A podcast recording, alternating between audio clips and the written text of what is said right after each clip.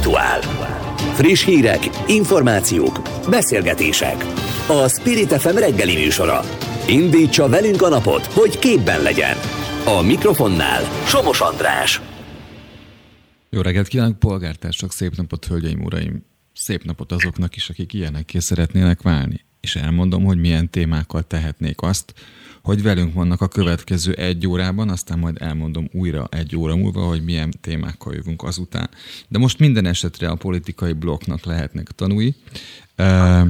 Egy másodperc türelmüket. Itt lesz Hiszékeny Dezső, aki már vonalban van. Ő egyébként a 13. kerületben indul, és már négyszer legyőzte a Fideszt, de most egyébként a Dagás strandról fog beszélni. Bőszanettel jövünk, aki egyébként az óvodás és bölcsödés férőhelyekről fog beszélni újra Steinmetz Ádámot kapcsoljuk, aki a Fonyód Ligeti Erzsébet tábor után a Marcali kórház ügyét plankolta fel, és itt lesz a, a párbeszéd képviselője Burány Sándor, aki az alacsony jövedelműek érdekében szól majd, aztán egy kis fogyasztóvédelem lesz, az óra végén pedig a, hát a közmédia ügyeivel foglalkozunk, mert ma Magyarországon az is van, hogyha valaki a sajtószabadság napján közzéteszi azt, hogy a közmédia nem teszik közzé a közleményt, akkor azt se hozza le a közmédia. Tehát tulajdonképpen a saját farkába harap a kígyó. De hát itt van velünk Hiszékeny Dezső, jó reggelt kívánok! Jó reggelt kívánok! Szóval az a helyzet, hogy a Dagástrand környékén van egy kiemelt nemzetgazdasági szempontból kiemelt jelentőségű beruházás, egy épület. És a, a, a hírekből így nem nagyon derül ki az, hogy miért kellett ezt az épületet uh, ilyenné nyilvánítani, hát illetve hát azt mondja Soltész Miklós, egyházi és nemzetiségi kapcsolatokért felelős államtitkár, hogy mindig és minden esetben a Magyarországon élő emberek és a nemzet érdekei indokolják a kormány intézkedését. Hát persze, a bóvó, ezt tudtuk. Ja, igen, szóval elhangzott ilyen mondat, nem is kevésszer. Én hiszékeny vagyok, de azért ez nekem is kicsit durva volt, mert ha erre a konkrét esetre gondolunk, akkor kicsit értetlenül állunk a történet előtt. Hmm. Mert nem érti az ember, hogy vajon egy egyszerű épület megépítését hogy lehet nemzetgazdasági szempontból kiemelt jelentőségi beruházássá nyilvánítani. Korábban mondjuk megszoktuk, hogy állami nagyberuházások esetében azért, hogy mondjuk gyorsabban működjön a közigazgatás, e, ezt az intézményt ezt e, így felhasználták. De hogy egy lakóépület esetében ez volt a e, megdöbbentő. Ennek próbáltam utána járni, és kérdeztem az államtitkár urat arról, hogy hát mi indokolta. Ki építi? Hát igazság szerint nem nagyon nézegettem, hogy ki volt az, aki ezt építi, mert nem ez volt a a számomra fontos, hanem az, hogy, hogy egyáltalán erre hogy kerülhetett sor, és milyen következményei lesznek az ott élő emberek számára, uh-huh. mert ez a veszélyes. És meddig jutott? Hát addig jutottam el, hogy sajnos az ott élő emberek számára ez egy borzasztó élményt fog jelenteni, hogyha ez valóban megépül, mert a mindenkire vonatkozó építési szabályzatokkal ellentétben a kormány döntését követően 1240 négyzetméterrel több területet fognak beépíteni. Egy lakóháznál ez egy nagyon komoly szám. Egyébként a polgármester úr tudja, Tóth József, aki szintén pártársa, hogy ne, ezt, a, hogy... ezt az elképzelést a tervezők benyújtották, és a kerület ö, tervtanácsa meg is vizsgálta ezt a kérdést, és jelezte, hogy hát eltér uh-huh. az építési szabályzattól az, amit ők terveznek, és visszaadta ezt a tervet, hogy ezt újra kéne tervezni. Uh-huh. Ezt követően jelent meg ez a kormány döntés, és ezen döbbentünk meg. Egyébként a, a zöld terület, ami szintén előírt egy ilyen építkezésnél, ennek a döntésnek az értelmében 600 négyzetméterrel kevesebbet kell építeni. A parkolóhelyeknek csak a 70%-át kell megépíteni. Tehát az összes autó, ami, ami egyébként megjelenik majd egy ilyen lakóház építése után, annak a 30-40%-a az kín fog parkolni az utcán. Képviselő, azt ön is érzi, hogyha valami alkotmányellenes, akkor csak bele kell írni az alkotmányba. Tehát, hogy ez egy nem, nem egy meglepő módszer. Az a kérdés, az, hogy miért lepődünk meg, illetve tudunk-e közelebb jutni annál, mint sem, hogy látunk egy óriási építkezést, aztán nem tudjuk, hogy ez miért olyan fontos, kinek. Hát az a borzasztó ebben, hogy ez egy szörny, ez egy lakóépületi szörny lesz. Gondolja végig, hogy ebben olyan lakások lesznek, aminek, ha jól számoltam, az átlag négyzetméter az 30 négyzetméter alatt lesz uh-huh. lakásonként, most 2021-ben. Tehát ilyen lakásokat terveznek odaépíteni.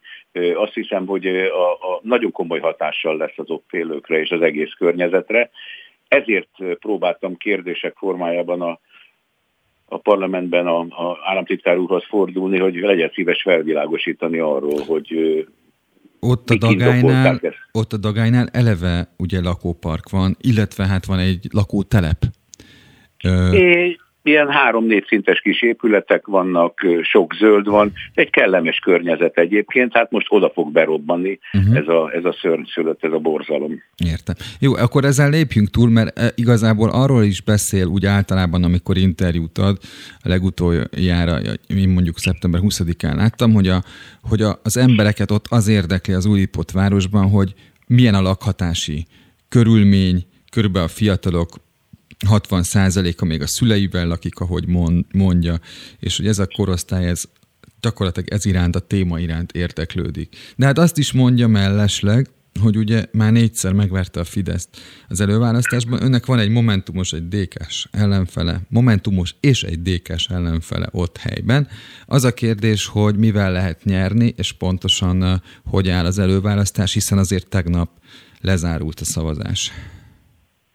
Igen, én bizakodó vagyok, hát este okosabbak is leszünk, akkor megtudjuk, hogy hogyan döntöttek az állampolgárok.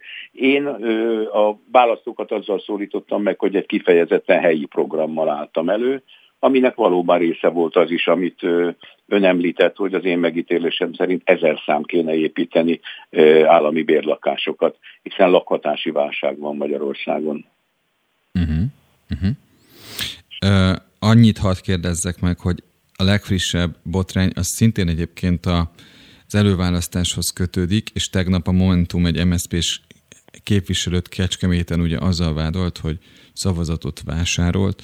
Tud ennél többet, hiszen ön mégiscsak az MSZP vonalán esetleg információhoz juthatott, hogy ez egy létező történet, hogy 2-4 ezer forintért szavazatokat kért a Kecskeméti MSZP-s jelölt?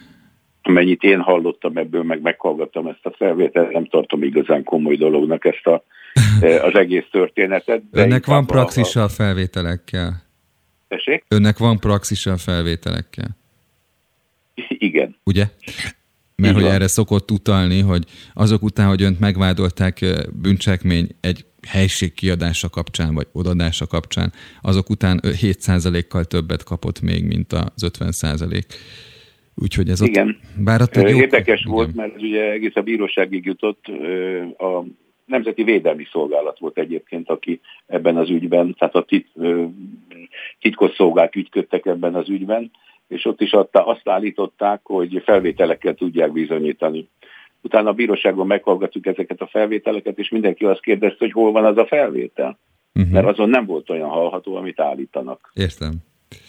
Hát volt már olyan bírósági tárgyás, ahol receptkönyv volt a 40 ezer oldal között, tehát igazából ez nem meglepő, de mondjuk azt... Ezt, nem ismerem, ezt a történetet. E, suko, sukoró per, kérem szépen, ö, ö, Császi Zsolt meghallgatása, és ő mondja el az elsőfokú eljárásban, hogy, hogy hát jó, hát nagyon sokat dolgozott az ügyészség, hát receptkönyvet is becsatolt, több, több ezer oldal között elfekszik. Öm, úgyhogy jó, nem azt akarom, nem azt a látszatot akarom kelteni, mint hogyha az ügyészek csak, hogy is mondjam, vakvágányon közlekednének, de vannak érdekességek, az biztos. Igen, és remélem, hogy 2022 után ezekbe bele tudunk majd nézni, és szerintem érdekes dolgokat fogunk találni. Hiszékeny Dezsőnek nagyon köszönöm, hogy önnel kezdhettem a reggelt, és várjuk a fejleményeket Angyalföldről. További szép napot kívánok. Viszont hallásra. Viszont. Spirit FM, ahol mindenki szóhoz jut. Miért nem teremtett elegendő bölcsődei és óvodai férőhelyet a kormány, tette fel kérdését Bőszanett a parlamentben. A DK-s politikus szerint a három éven aluli gyermekek közül mindössze minden hatodik jutott bölcsődei ellátáshoz. A teljes gyereklétszám töredéke élhet az állami szolgáltatásokkal a lakóhelyihez közel. Erről beszélgettünk a képviselővel akit köszöntök a műsorban, jó reggelt kívánok! Szép jó reggelt kívánok! Szóval, hogy hogy kerül a fókuszba ez a történet, mert hogy ugye volt egy parlamenti kérdés fele, kérdezek felelek, ugye? Így van. És Így hogy, van, igen, és hogy e, e, ez ügyben tudjuk azt, hogy hát, hogy, hogy az államtitkár végül is Zsigó Róbert, aki a családokért felel. Szóval, hogy ő azt mondja, hogy hát nem, nem egészen úgy van, ahogy ön látja. Ugye? Így van. Nagyon, nagyon érdekes volt az államtitkár válasza, mert én azt vetettem föl, hogy például az óvodai férőhelyek, amiket már nem tudnak kikorrigálni a családok, mert a bölcsödei férőhely hiányt azt nagyon sok esetben a, azok az édesanyák korrigálják, akik egyébként szerettek volna visszailleszkedni a bérmunkapiacra, és egyébként eredeti szándékukkal ellentétben a gyermek három éves koráig inkább otthon maradnak, majd elkezdenek óvodát keresni.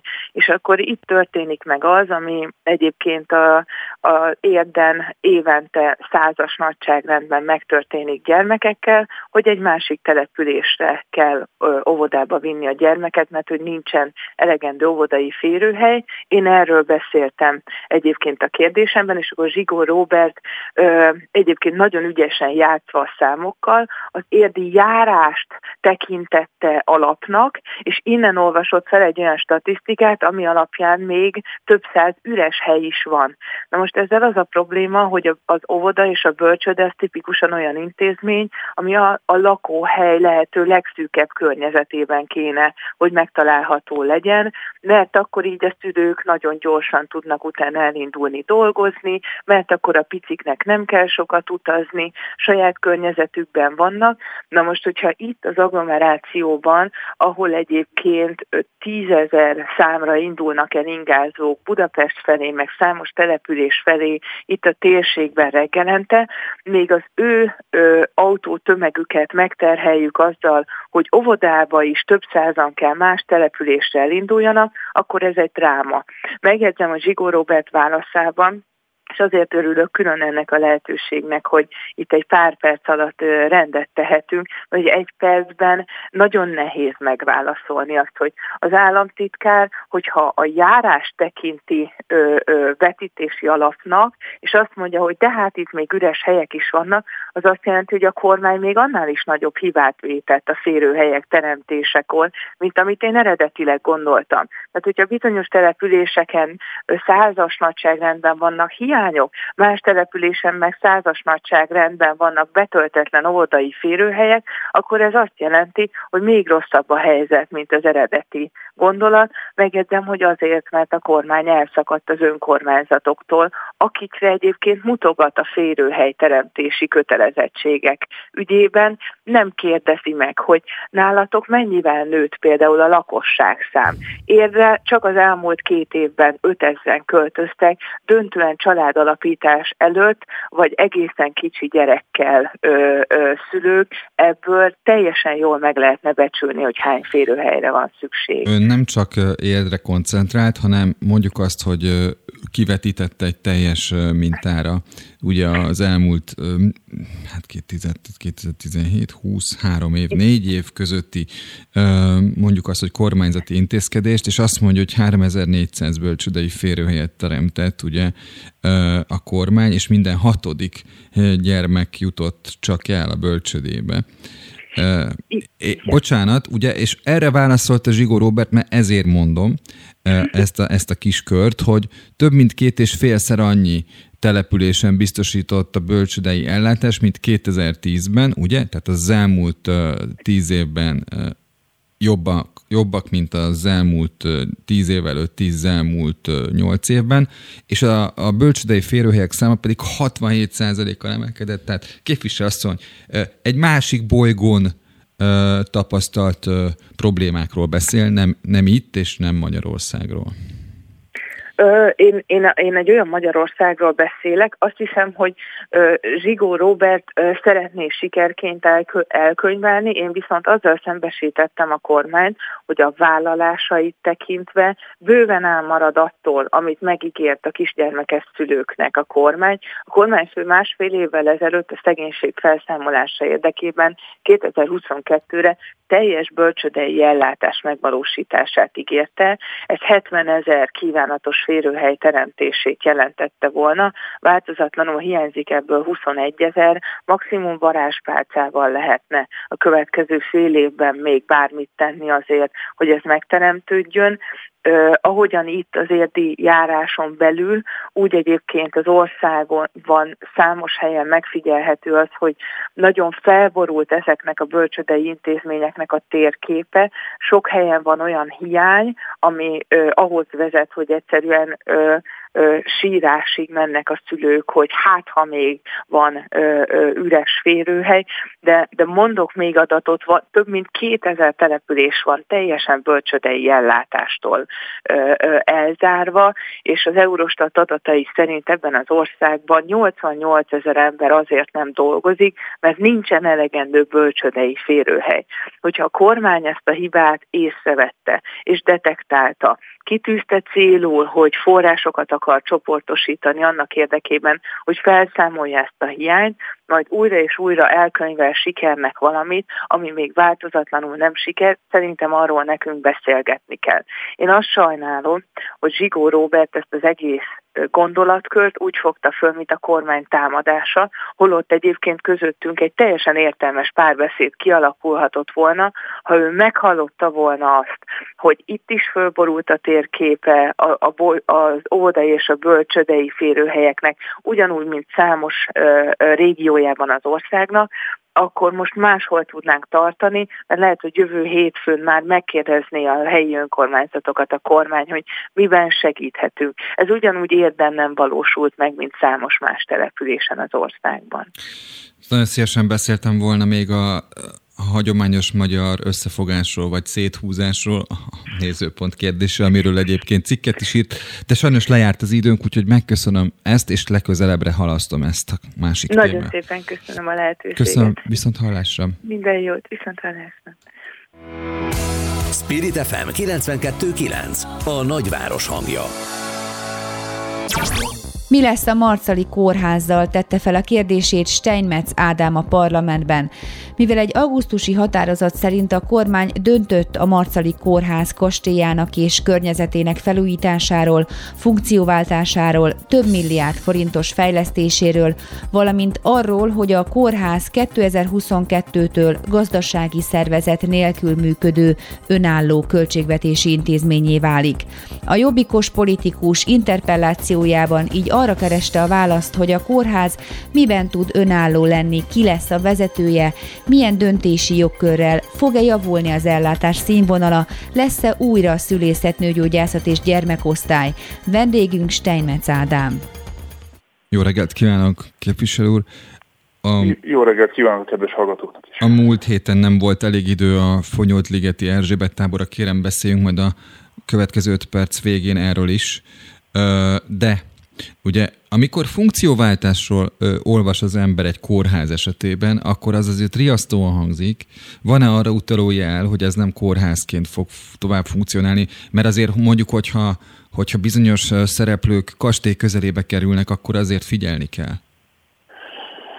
Így van, ahogy szerkesztő úr is mondja, egyrészt örülünk annak, hogy végre hosszú idő után, mert ez egy több éve, sok-sok éve fönnálló probléma választókerületem központjában Marcaliban a kórház helyzete, és miután az ott élő emberek közül most már több ezen aláírtak azt a kezdeményezést, hogy ami a kórház fejlesztésére irányul, végre a Fidesz kormány is úgy tűnik, hogy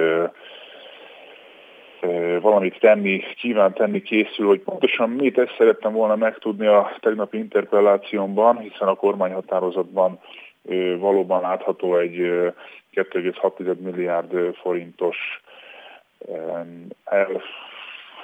különítés a kórház kastély uh-huh. épületének Akkor szép lesz, ez biztos. felújítására. Az biztos, hogy én azt kértem, hogy ne elsősorban betonba öntsék az adófizetők pénzét, mert bár nyilván az is fontos, hogy megfelelő infrastruktúra álljon rendelkezésre, de ami Marcaliban különösen probléma az, hogy megszüntették a szülészetnőgyászatot, megszüntették a gyermekosztályt, fokozódik az orvoshiány, és egyre több esetben kell Kaposvár út az egészségügyi szolgáltatások igénybevételéért, miután a Fidesz a, Kaposvári Kórház telephelyévé zűlesztette egyébként egy korábban igen jól működő városi kórházat, mely 60 ezer ember ellátását biztosította, a nyári hónapokban pedig a Balatonparton nyaralók több, tíz, több tízezer honfitársunkét is. Tehát ez méltatlan, és én már évek óta azért küzdök, hogy ez a helyzet megváltozzon. És valóban a funkcióváltás a Tapolcai kórház esetében is tulajdonképpen sorvasztást vont maga után, és az emberek kétkedve állnak ezzel kapcsolatban. Jó lett volna, hogyha ez kiderül, és megnyugtató választ kapok Rétvári Bence államtitkár úrtól. Ez nem sikerült. Azért is szomorú, hogy, hogy nem adott választ, mert a kedves hallgatóknak mondom, hogy az interpelláció az egy olyan műfaj, amelyet írásban le kell adni legalább öt nappal korábban. Én 12 nappal korábban már leadtam a kérdéseimet, ennek ellenére a minisztérium dolgozói és Rétvári államtitkár úr nem érezte fontosnak azt, hogy 12 nap alatt felkészül és tisztességes válaszokat adjon. Képviselő úr, azért van egy kapaszkodónk Rétvári Bence válaszában. Mégpedig a Marcadik Kórház pont annyira lesz önálló döntéshozó, és pont annyira lesz a megyei kórház szakmai irányítása alatt, mint bármelyik más városi kórház Magyarországon. Ebből a válaszból nekem ez egy konkrétum egyébként, mert úgy ezt számon lehet kérni. Tehát, hogyha nem így lesz, akkor azt lehet mondani, hogy államtitkára miről tetszett beszélni egy 12 nap alatt ö, történt felkészülés után. Jó, hát akkor a jelenlegi helyzet, és ez most már a Covid helyzet óta fennáll, tehát minden döntési jogkör a megyei kórház kezében van, jelen esetben a... Na de előbb-utóbb vége lesz a pandémiának, és akkor visszaállhat az eredeti rend, nem? Hát, hát mi, mi, mi ebben bízunk igazából, de még egyszer mondom, tehát a Kaposi Mór Oktató Kórháznak egy telephelye a Marcali Kórház, vagy Szaponcai Manó Kórház, Éppen ezért két, kétségeink vannak ezzel kapcsolatban, de most itt teljes az embereket ezt meg kell érteni, tehát nem az intézmény jogi háttere érdekel elsősorban. Az, hogyha bemennek a marcikorázba, ellátják, vagy nem. Már mm-hmm. pedig egy szemvizsgálatra nem olyan régen 15 hónapot kellett várni, igen, jól hallottak a hallgatók, 15 hónapot, és most is úgy van, hogy ha valaki bemegy, akkor jövő évre kap időpontot, de ugyanígy laborvizsgálatra, urológiai vizsgálatra hónapokat kell várni. Szóval azért egy ember, aki egész élete során fizeti a társadalombiztosítást, ez rendkívül módon felháborító és megalázó is, Miközben, hogyha van pénze és elmegy mondjuk magánegészségügyben, akkor napokon belül fogadják. Szóval... Ez tényleg ö... nagyon fontos képviselő, de azért hadd kérdezzek, mert még egy érdekessége van Rétvári Bence válaszának. Azt mondja, hogy akkor fenyegetné veszély a kórházat, ha a baloldal hatalomra kerülne és megvalósítanák Gyurcsány Ferenc László Imre javaslatát, akik korábban 45%-os bezárásról beszéltek a kórházak esetében. Az érdekes, hogy ön ezt hallgatja, mert ugye önnek szól a válasz, tehát ön most akkor ezzel mit tud kezdeni? Igen, hát ugye nekem egy egyperces viszont válaszom van, Igen. de ha megkérdezi szerkesztőt, nagyon szívesen elmondom a véleményem. László, én meg új Buda polgármestere, nem, nem gondolom, hogy eh, 12 meg, meg 10, akár 20 évvel ezelőtti dolgokat kéne visszautalgatni, de ha ezt mégis megteszi az államtitkár úr, akkor elmondanám, hogy a baloldali kormányok idején újult meg a műtéti tömb Marcaliban, mint egy másfél milliárd forintért, jól emlékszem 2004-ben, e, illetőleg akkor még volt szülészetnőgyászat, volt gyermekosztály, és nem kellett hónapokat várni egy vizsgálatra. Tehát nem tudom, lehet itt a baloldali kormányok hibáit is naphosszat felsorolni, de a Marceli Kórház esetében én szerintem öngolt rúgott Rétvári államtitkár úr, mert amíg ez egy városi kórház volt, és amíg nem államosították és nem degradálták Kaposvár telephelyére, ugye 2010-es éveknek az elején, és ez a Fidesz kormány idején történt, addig nem voltak ilyen jellegű problémák a térségben. Hozzáteszem, nem csak Marcelia problémája, hanem az egész járásé, és ahogy említettem, 60, ember, 60 ezer ember, somogyi ember életét keserítik meg. Steinmetz Ádámnak nagyon megköszönöm az interjút, és hát akkor a Fonyodligeti fejleményekkel majd egy legközelebbi interjúban szolgálunk. Köszönöm. Köszönöm én is a lehetőséget. Aktuál. Friss hírek, információk, beszélgetések. A Spirit FM reggeli műsora. Indítsa velünk a napot, hogy képben legyen. A mikrofonnál Somos András. Mikor akarják csökkenteni az alacsony jövedelműek adóját, tette fel kérdését a parlamentben Burány Sándor képviselő. A párbeszéd politikusa a Tálai András által adott választ nem fogadta el. Hogy miért, és miért tartja égető kérdésnek a politikus az alacsony jövedelműek adójának csökkentését, arra a következő percekben választ kaphatunk. Jó, mondjuk csoda lett volna, ha elfogadja, jó reggelt kívánok, mert hogy akkor egy nagy, akkor egy nagy koalíció lenne ugye a következőkben. De hát nincs. Hát a nagy koalíció sem Igen. szerepel a terveim között, de igazából a válasz mindenféleképpen elfogadhatatlan volt. Jó, de azt tudjuk, hogy, hogy a kormány alap, alapból, mondjuk 2010 óta ezt látjuk, nem a legalacsonyabb jövedelműekkel foglalkozik fókuszban. Hát pontosan ez, ez az, amit kifogásoltam. Ugye 2010-ben vezették be az úgynevezett egykulcsos adót, ez akkor 17 volt, és bár ők ezt adócsökkentésnek apostrofálták, de valójában az akkori adózók kétharmadának ez adó emelést jelentett, tekintettel arra, hogy a minimálbérnek akkor nem kellett, minimálbér után akkor nem kellett adót fizetni, és persze ez egy lépcsőzetes rendszeren keresztül elég sokáig éreztette a jótékony hatását, és mikor megemelte a, a Fidesz ezt az adót a, a minimálbéresek esetében, akkor az akkori e, adófizetők kétharmada ezzel kifejezetten rosszul járt a jó keresők meg jó jártak. Tehát úgy tűnik, akkor ezt még személyesen titkolták, de az ott a teljesen világos, hogy a Fidesznek ez a célja. Tehát ők azokon akarnak segíteni, akiknek egyébként is jól megy, de mondjuk, pedig nem akarnak. Mondjuk volt szocialista Igen? kormány, ahol volt, volt adóztatva minimálbér, ugye? Nem? Ilyen kormány nem volt szocialista időszakban, tehát sem a Hon kormány alatt, sem a Egyesi kormány alatt, sem a Gyurcsány kormány alatt, sem a Bajnai kormány alatt a minimálbér után nem kellett adót fizetni, viszont az összes Orbán kormány alatt, ami csak volt 98-tól egészen napjainkig, viszont kellett. Valami oknál fogva ők Akkor rendszeresen belerúgtak. Lehet, hogy azzal, azzal kevertem össze, hogy a bokros csomagnál ugye voltak olyan törekvések, hogy, a, hogy az alacsony jövedelműek vagy a bizonyos segélyben részesülők is adózzanak. Ilyen adó elképzelés nem került bevezetésre. A bokros csomag személyjövedelemadó kapcsolatos leginkább kritikus eleme nem az volt, hogy az alacsony keresetőeket adóztatta, hanem hogy a magas jövedelmi sávban nagyon magas progresszív adókulcsokat alkalmazott. Ezt akkor a szabaddemokraták nem is támogatták.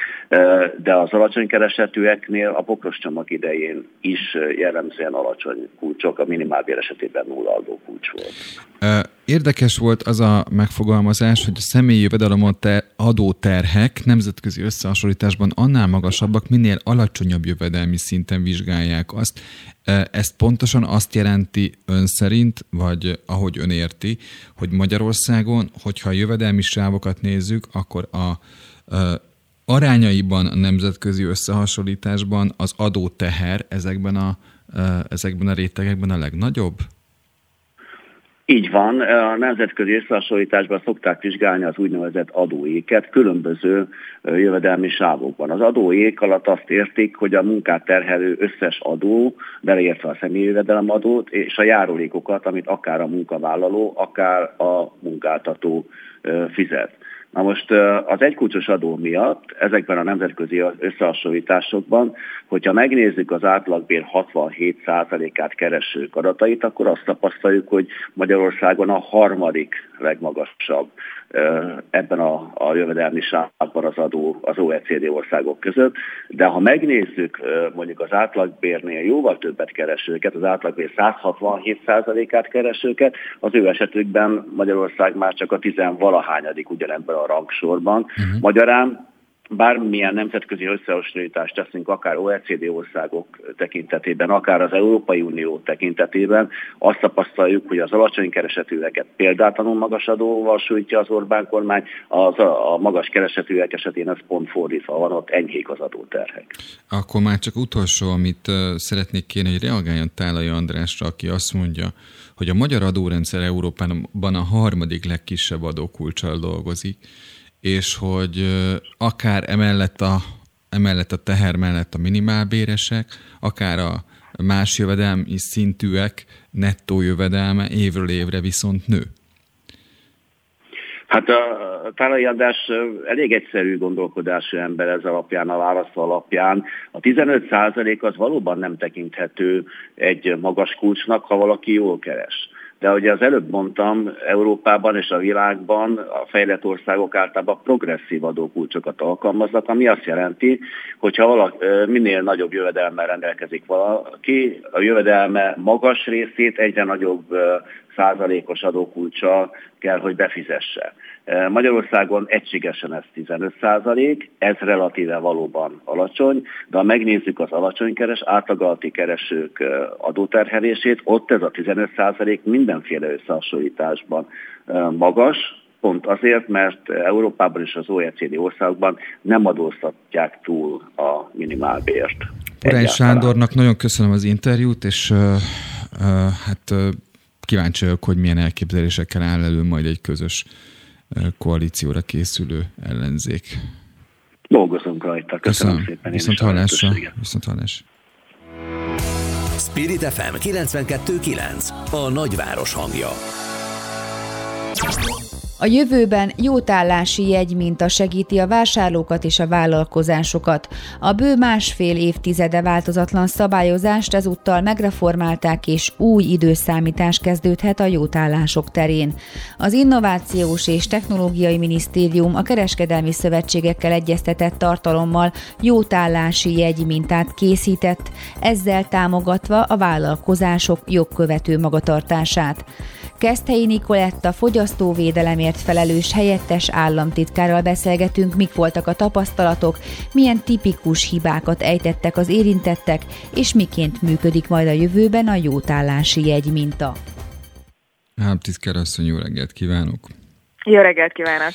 Ugye éveleje óta van az új rendszer, amit lehet erről olvasni, és igazából az a, az én kérdésem, hogy ugye egy évnél, amely ugye kötelező jótállást jogszabály mondta ki eddig, kétszer-háromszor hosszabb jótállással frissül, frissült ez a szabályozás. Az, a, az az én kérdésem, hogy mi dönti el azt, hogy bizonyos termékek esetében hosszabb, bizonyos termékek esetében rövidebb a jótállás? Egy sávos, úgynevezett sávos jótállást vezettünk be, és a termék vételára dönti el, hogy mekkora a jótállási idő január 1-től. Tehát továbbra is egy év a kötelező jótállási idő a 100 ezer forintnál olcsóbb termékek esetében, tehát 10 ezer forint és 100 ezer forint értékű termékek között egy év a jótállás, viszont a drágább termékeknél, tehát 100 ezer forint fölötti termékek esetében két év, és a 250 ezer forintnál drágább termékek esetében pedig már három év a kötelező jótállási idő. Hú, de jó lett volna, hogyha ez benne van az MTI hírben, de akkor örülök, hogyha ezt most tisztáztuk, mert ez azért szerintem fontos olyan szempontból, hogy ugye lehet, hogy még valaki úgy van elmaradva, hogy vesz egy értékes tartós fogyasztási cikket, akár félmillió forint értékben, és hogy akkor még mindig csak egy év, de így most akkor ez a a három évre kitolódó kötelező jótállás vonatkozik erre az esetre is. Január 1-től a tapasztalatok mit mutatnak, hogy hogy sikerült a vállalkozóknak fölvenni a ritmust, és hogy a vásárlóknak az információval való ellátása mit tükröz? Igen, ugye mivel azért több szabály is módosul, tehát egyrészt ugye több a jótállási idő, másrészt pedig konkrétabb javítási határidőket vezettünk be, mert az is problémás volt a vásárlók visszajelzéséből adódóan, hogy akár fél évig is szervizben volt egy-egy termék, és ebben az esetben, vagy ezt az esetet is javítottuk azzal, hogy ha 15 napon belül nem sikerül megjavítani a terméket a vállalkozásnak, akkor tájékoztatást kell küldeni a fogyasztó részére, és hogyha 30 napon belül sem sikerül megjavítani, akkor azt követően pedig kötelező a csere, illetve a másik szabály pedig az, hogyha háromszor kell visszavinni egy terméket meghibásodás miatt a szervizbe, ez ugye gyártói hibát jelent, akkor a, ha a negyedik alkalomra is meghibásodik, akkor már szintén kötelező a csere, tehát ne kelljen 6-7-szer is jótállási idő alatt javítatni egy terméket. Tehát még ezek a főbb módosítások, módosítások, és azért, hogy ezekkel a vásárlók találkozzanak a mindennapokban. Január 1-től, amikor hatályba lépett a szabály, a Fogyasztóvédelmi Hatóság megkezdte az ellenőrzést is, azért is, hogy segítsük a vállalkozásokat abban, hogy be tudják tartani ezeket a szabályokat, és hát az a tapasztalat, hogy a vállalkozások több mint 60%-ánál van probléma, és a jótállási jegyekkel is. Ugye a jótállási jegy az azért fontos, mert a vásárló abból tájékozódik a jogairól, akár a sávos jótállásról is, tehát hogyha egy 500 ezer forintos terméket vett, akkor ott a jótállási jegyen látnia kell, hogy erre most már három év a kötelező jótállási idő, és nagyon sokszor hiányos volt a jótállási jegy, és ezért az Innovációs és Technológiai Minisztériumban készítettünk egy jótállási jegy mintát azért, hogy segítsük a vállalkozásokat. Ez letölthető a fogyasztóvédelem.kormány.hu oldalról és egyeztettünk egyébként a kereskedelmi szövetségekkel is, tehát a kereskedelmi szakma is egyetértett a tartalommal, illetve a fogyasztóvédelmi hatóság kollégái is ismerik ezt a jótállási jegyet, tehát ez mindenben megfelel a szabályozásnak. Mondjuk a jogszabály részletezi, ugye, hogy mik a tartalmi minimál elemei a jótállási jegynek, és úgy, hát ugye a forgalmazó, a gyártó neve, címe, az természetesen uh, rákerül. Uh, mondjuk nem tudom, hogy a tapasztalatok alapján szükség volt-e arra, hogy ezeket, uh, ezeket, a, tehát ezeket a mintákat kiadják, mert ez azt feltételezi, hogy nem volt a jogkövetés teljesen jellemző.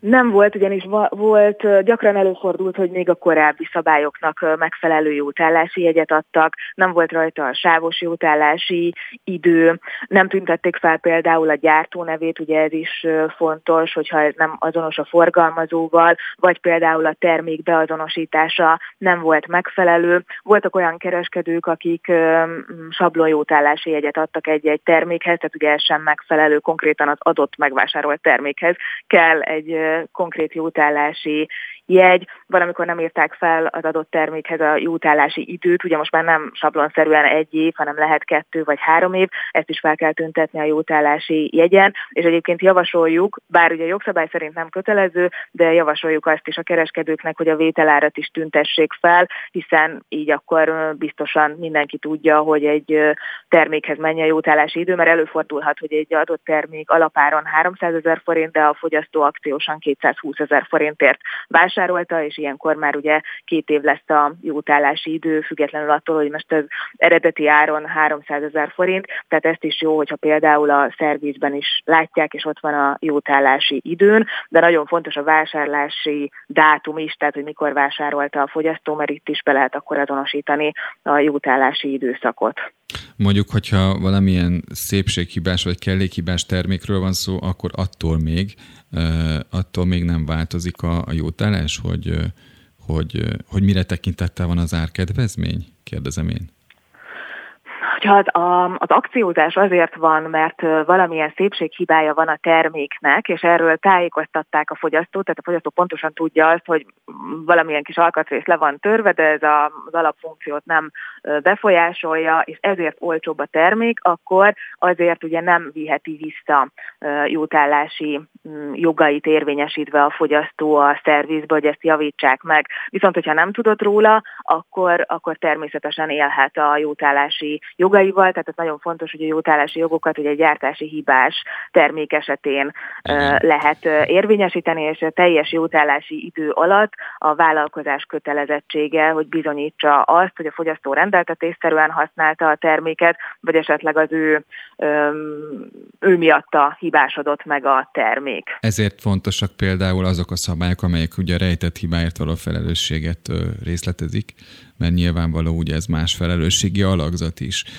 De itt ugye nyilatkozott a, a, tapasztalatok kapcsán, és felhívta a figyelmet, hogy a Fogyasztóvédelmi Hatóság az év eleje óta a szabályok betartását folyamatosan ellenőrzi. Mit mutatnak a számok, hogy az üzletek hány százaléka vette föl a ritmust? Hát körülbelül a 40 százalékuk megfelelő, tehát a 40 százalékuk már január 1-től bevezette az új szabályokat, új jótállási jegyeket kapnak a fogyasztók a termékekhez, de sajnos vannak olyan mm, vállalkozások, akik vagy a javítási határidőket nem tartják be, vagy a a tájékoztatás nem megfelelő. Most ezt így a próbavásárlások során látjuk, hogy nem tájékoztatnak az új szabályokról, és hát tényleg a jótállási jegy kiadásával volt a legtöbb probléma, ezért került sor a héten a jótállási jegy minta közzétételével, hogy ezzel is segítsük a vállalkozások jogkövető magatartását, és talán ezzel csökkenhet ez a 60%-os kifogásolási arány is. A minta tehát letölthető a honlapról. Nagyon köszönöm Keszthelyi Nikolettának, helyettes államtitkárnak, hogy itt volt velünk. Köszönöm szépen én is. Viszont hallás. Viszont hallásra. Spirit FM 92.9 a nagyváros hangja. Itt van velünk Kanász Nagymáté, az LMP képviselője. Jó reggelt kívánok! Jó reggelt kívánok! Ugye nem országgyűlési képviselő, hanem alpolgármester Újpesten, ugye? Igen, igen, igen. igen. És azért van velünk, mert hogy az LMP-nek volt egy közleménye, ja, el kell, hogy mondjam, bocsánat, hogy engem kirúgott a közmédia, tehát ha olyan kérdést teszek föl, amely esetleg netsz akkor ez azért van, mert egyébként én, én, bels, belsőleg tapasztaltam meg, hogy van napi üzenet. Tehát, hogy Jaj. tehát érti, jön a, jön a felelős szerkeszt, és azt mondja, a mai napi üzenet az, hogy hoppá, hát én még ilyet nem hallottam a köz, közszolgálatban soha, hogy napi üzenet. Na jó, mi történt pontosan? Hát először is nagyon sajnálom, hogy így járt, és ez tényleg ami miatt most mosolygok az az, az hogy hát ez egészen groteszk és, és tragikomikus. Félre és egyébként... Én büszke vagyok erre.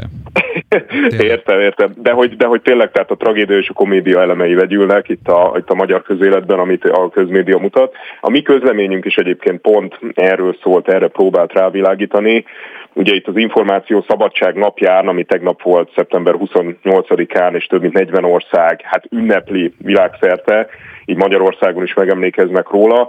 Ez ugye pont arról szólna, hogy szabad a közmédia, amit közpénzből tartunk fent, az információkat, amik közérdekű információk, azt ugye hát a rendelkezésre bocsátjuk, más médiumok átvehetik, tudósítunk róluk, a közmédia kiegyensúlyozottan működik.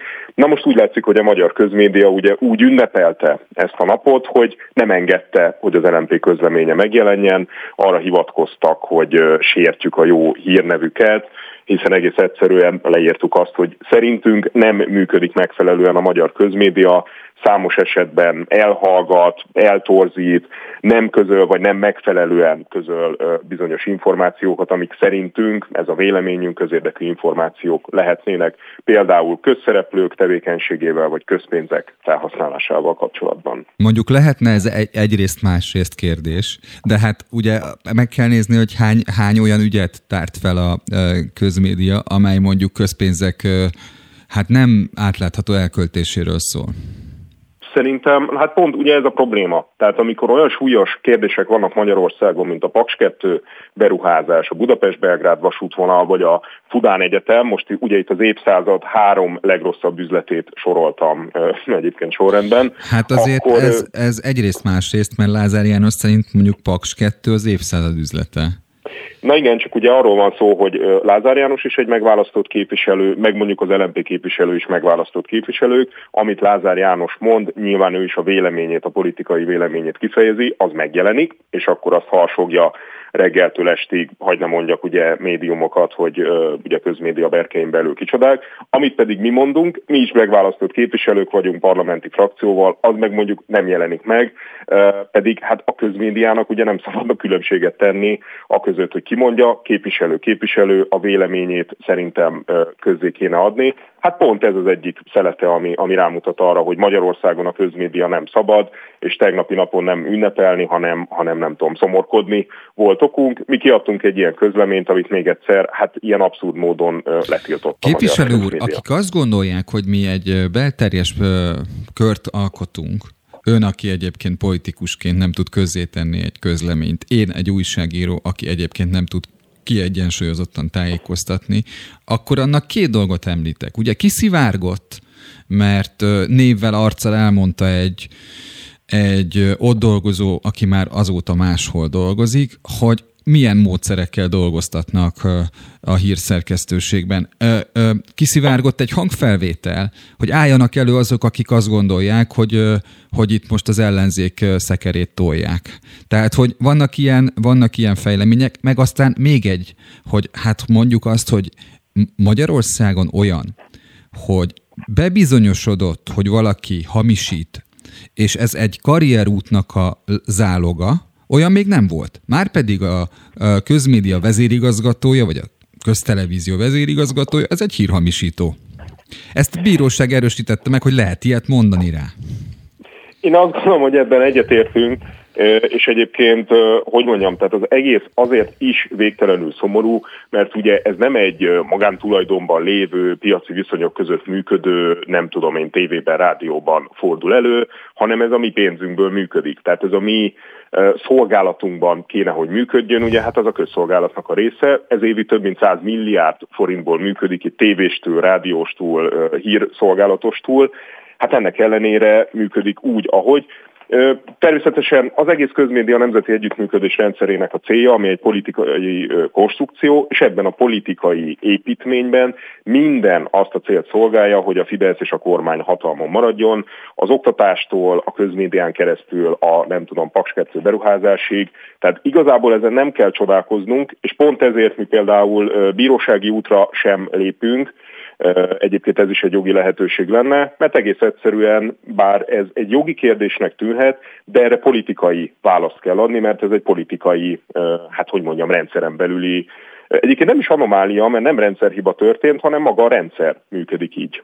Kanász Nagy Máténak az MSZP, az MSZP, elnézést, az LMP politikusának köszönöm, Igen. hogy itt volt, és beszéltünk a közszolgálat viszonyáról a, a nagy nyilvánossághoz. Viszont hallásra. Köszönöm szépen, viszont hallásra.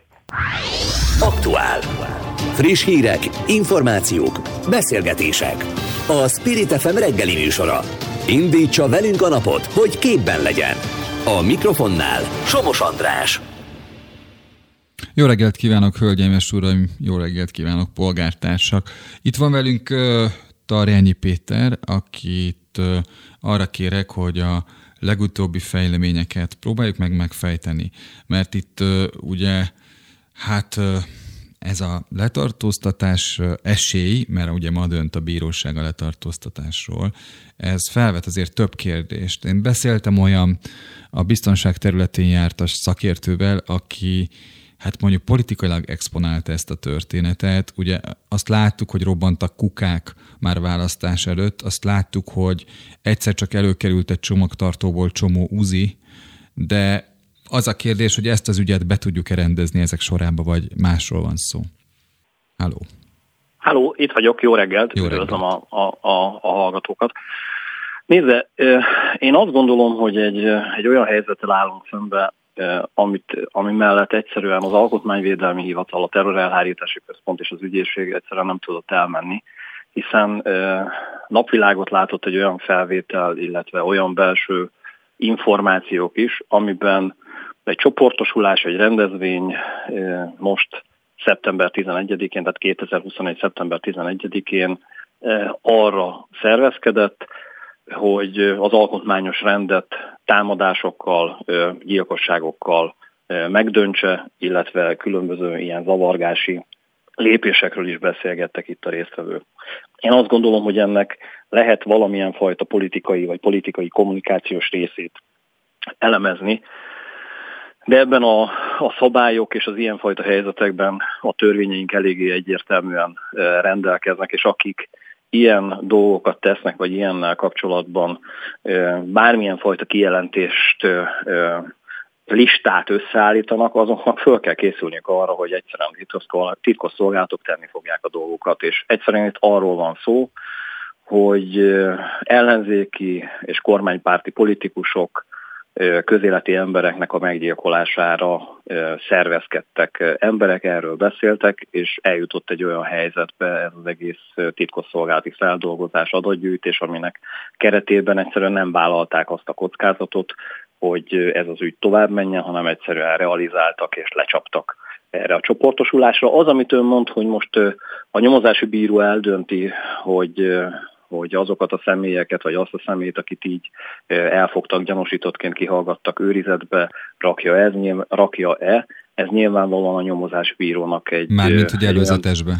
Igen, igen, igen, igen, igen. Előzetes letartóztatásba helyezi el. Ez a nyomozási bírónak a döntése, és az alapján születik ez a döntés, amilyen bizonyítékokat elé tárnak. Mondjuk ha a itt... szerencse, igen, hogy, hogy van egy ilyen kontroll a, a büntetőeljáráson, hogy, hogy el lehet Nyilván. dönteni a bizonyítékok alapján, de ö, belevágtam a szavába, ne felejts el, amit szeretne mondani, de ezen a mesdjén haladva, amit én felvetek, ön a felvételek alapján el tudja dönteni, hogy ez egy valós történet, vagy ez meg van-e rendezve? Nézd, én azt gondolom, hogy egy ilyenfajta megrendezés egyszerűen azért nem e, életszerű, tehát én azt gondolom, hogy ez egy valós e, felvétel, és sajnos vannak olyan gondolkodású emberek az országban, és ez egyébként egy, egy borzasztó pillanatkép a társadalmunkról, Amire lehet egyébként azt mondani, hogy persze itt, itt ez valamilyen fajta politikai hajcihő és megrendezték, lehet erre azt mondani, hogy jaj, valami bolondok itt összegyűltek, de egyszerűen tudomásul kell venni azt, hogy az országunkban 2007, 2008, 2009-ben is voltak támadások politikusok ellen, volt romák elleni gyilkosságsorozat, ahogy ön fogalmazott, azért itt volt már olyan, amikor kukák robbantak, én azt gondolom, hogy, hogy tudomásul kell vennünk, hogy ilyenfajta fenyegetéseknek megvan a következménye, és inkább hamarabb lépjen adott esetben a hatóság, mint hogy az történjen, hogy egy ilyen várándítással elintézzük azt, hogy itt furcsa gondolkodású emberek vannak és össze-vissza beszélnek, aztán utána valaki megsérüljön az utcákon. Mondjuk nem csak kukák robbantak, hanem politikusok lakásánál is molotov koktélok. Ugye így van, emlékszünk. Így van. De ugye az a kérdés, és egyébként arról az ügyről se tudunk többet, amikor a csomagtartóban megtaláltak egy fegyverarzenál, tehát hogy ugye ezek azok az ügyek, amelyek mondjuk azt, hogy azok, és akkor majd a komoly részéről is beszélünk, azok, akik felvetik azt, hogy, hogy miért politikai exponáltságú ez a történet, azok azzal érvelnek, hogyha stabilitást csugároz egy rendszer, és azt mondja, hogy jól működik a terrorelhárítás, akkor igazolja a saját maga korábbi döntéseit, és a polgároknak valami fajta biztonságtudatot ad. Nézze, én ezt értem, ezt a fajta gondolatmenetet, de én ennél egyszerűbben gondolkodom, és egyszerűbben is kell, hogy gondolkodjon mindenki, aki ilyen területen dolgozik. Van egy olyan fajta információcsomag, ami arról szól, hogy egyes, egyes személyek arra buzdítanak másokat, és ezeknek az embereknek tetszik, sőt erre ugye egy rendezvényt is tartanak, ami arról szól, hogy az alkotmányos rendet valamilyen úton módon meg kell dönteni, és itt az alkotmányos rendünkben működő politikai szervezetek vezetőit, ellenzéki, kormánypárti embereket ki kell végezni. Ez nem vicces, és ez nincs rendben, és ilyen szempontból mondom még egyszer, természetesen lehet utólag ezen gondolkodni, hogy mi helyes és mi nem mennyire volt valós, mennyire volt veszélyes, tehát e, ezeket mind-mind lehet elemezni. De az első lépés minden egyes ilyen helyzetben az kell, hogy legyen, hogy az ilyen gondolkodás és ilyen helyzetekben ilyen dolgokról beszélő embereket törvény elé kell állítani. Annál is inkább, mert, bocsánat, mert ugye az egy létező uh, sérelem, hogy ugye nagyon sok embernek a devizahitel problémája az a végső elkeseredésbe hajszolja őket, és nem tudni, hogy mennyire reális veszélye az, hogy ez a végső elkeseredés, ez mire indítja őket. Egy. Kettő, hogy mik hangzanak el ezen a felvételen, mert azért ez is érdekes, ugye? Hadi állapot van, mondja az egyik szereplő, és hogy az igazságszolgáltatás tagjaira halál vár, ami azért, hogy mondjam, tehát mint, mint kijelentés, ez komoly.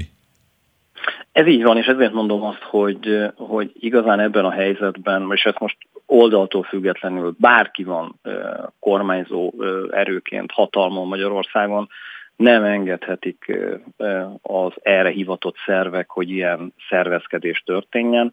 Egyszerűen azért, mert láttunk már olyat, amikor történtek támadások Magyarországon is, a külföldi példákról nem is akarok igazán most itt felsorolásszerűen sem beszélni. Egyszerűen tudomásul kell vennünk azt, hogy az, amikor egy személy is ilyen helyzetekben bármilyen fajta támadásról beszél, az valamilyen fajta cselekvést kell hogy az államigazgatás a kormányzat oldaláról kívánson, elsősorban titkosszolgálati, tehát információgyűjtési szempontból. Másrészt, hogyha itt ténylegesen komoly szándék van a támadásra, akkor pedig valami olyan fajta cselekvést, ami ezt a fajta támadást ellehetetleníti, megszakítja. Ez tény, ezt, ezt kell lépni. Világos. Ugye ezzel párhuzamosan egy másik történet is kiderült, ez pedig egy Németországban lett a őrizetbe vett férfi ügye, ugye?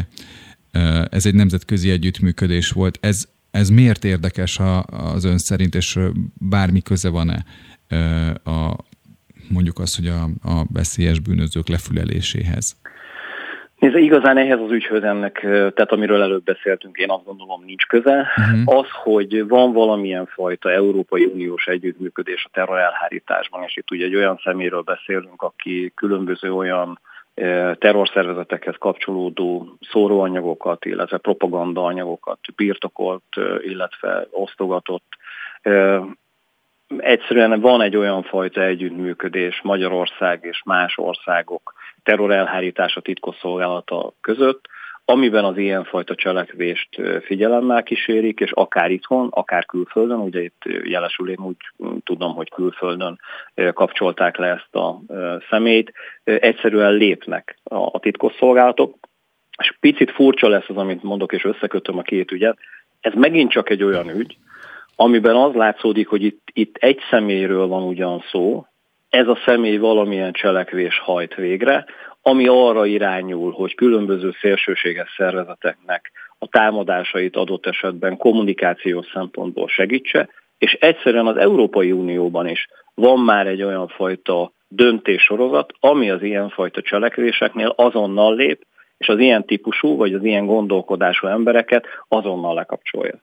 Tehát én azt gondolom, hogy azt kell megérteni a hallgatóknak, hogy lehet sok mindenről beszélni, meg lehet érteni különböző vélt vagy valós érelmek mentén emberek gondolatait, de amikor olyan lépéseket tesznek, ami akár terrorszervezethez kapcsolódik, vagy olyan tevékenységsorozathoz, ami Magyarországon is itt az első témához kapcsolódnék, arra irányul, hogy vezetőket, politikusokat, közéleti személyeket megöljenek, innentől kezdve emellett nem mehet el egyetlen egy hivatalos szerv, és azonnali lépésekre van szükség.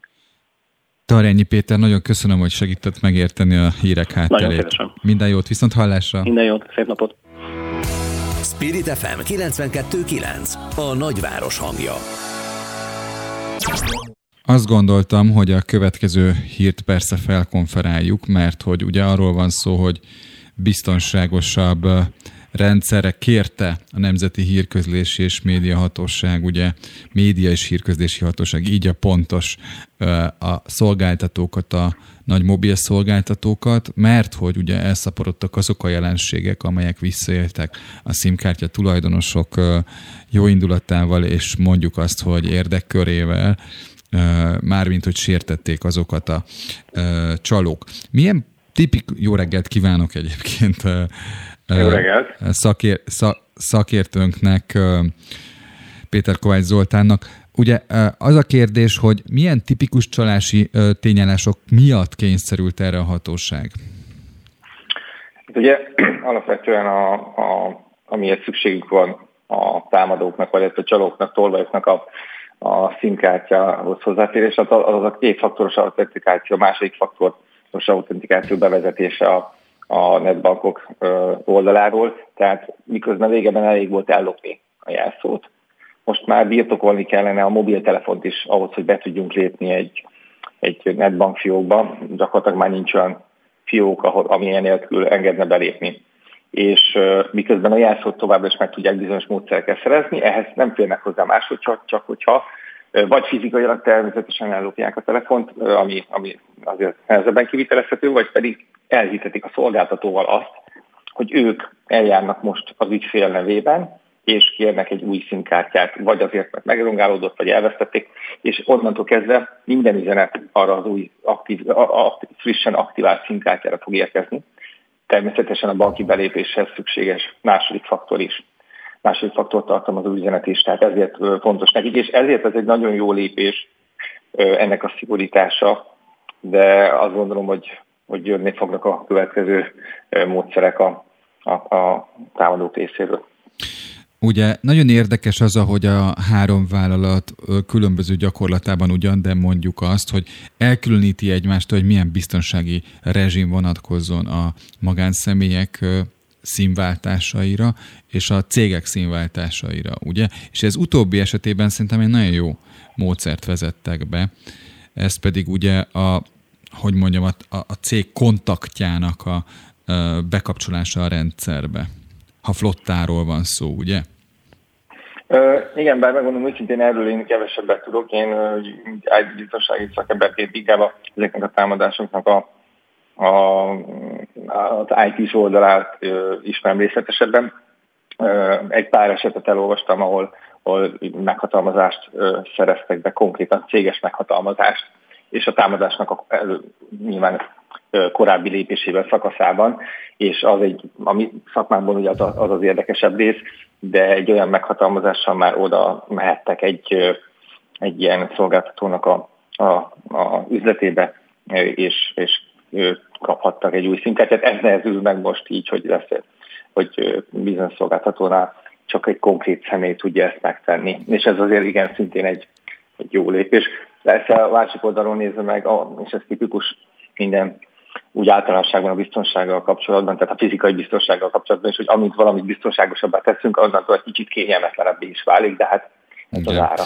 Ugye csak kiegészítve azt, amit ön mond, ugye ez a kapcsolattartó, ez tud egy úgynevezett kódszámot, és neki kell prezentálni ezt Így a szímcsere előtt, illetve egy közjegyző által hitelesített meghatalmazás is ott van a rendszerben. Igen, igen nyilván itt igen. tanultak egy konkrét esetből példából, vagy példákból, ahol a meghatalmazás el, meghatalmazást loptak el a, egy adott cégtől, és ezért a közegyzet a hitelesített meghatalmazás kell most már, ami, ami egy újabb szintje ugye a, a, a validálásnak, illetve a ellenőrzésnek, védelemnek.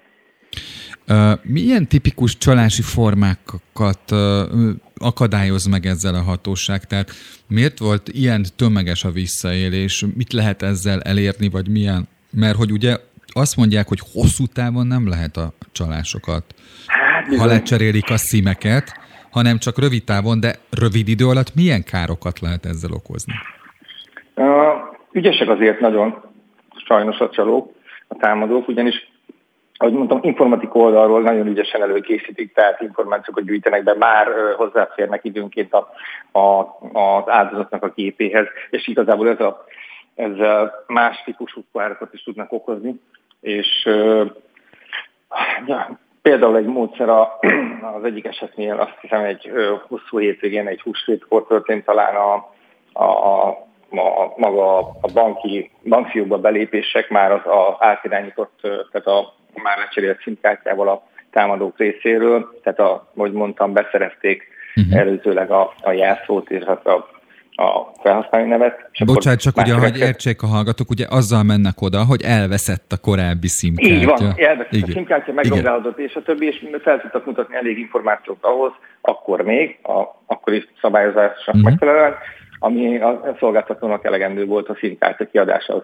És utána hétvégén többszöri, több utalással, több körükben elutaltak ö, több tízmillió forintot az adott ö, vállalkozástól, illetve családtól, a, igen, egy család, tehát magánszemély volt azt hiszem a számla, tehát az egyik ilyen esetben ilyen 50, 51 millió forint körül, és igazából a, a séma az majdnem mindig hasonló, egy lehet egy olyan időpont, egy, megszerezni a szimkártyát, vagy szimkártyához hozzáférni, utána, illetve először persze beszerezni a, a belépéshez szükséges egyéb információkat, és aztán egy olyan időpontban minél hamarabb természetesen belépni, amikor kevésbé tud reagálni erre az áldozat, és aztán erre, mindre, erre az egész dologra pár napjuk van, ugye, mert a színkártya, amint bekapcsolódik az új színkártya, azonnal a, ugye a régi elveszíti a, a, a kapcsolatot a szolgáltatóval, ezért nyilván lépni fog, egyértelmű, hogy valamit lépni fog az áldozat, de hogyha ez egy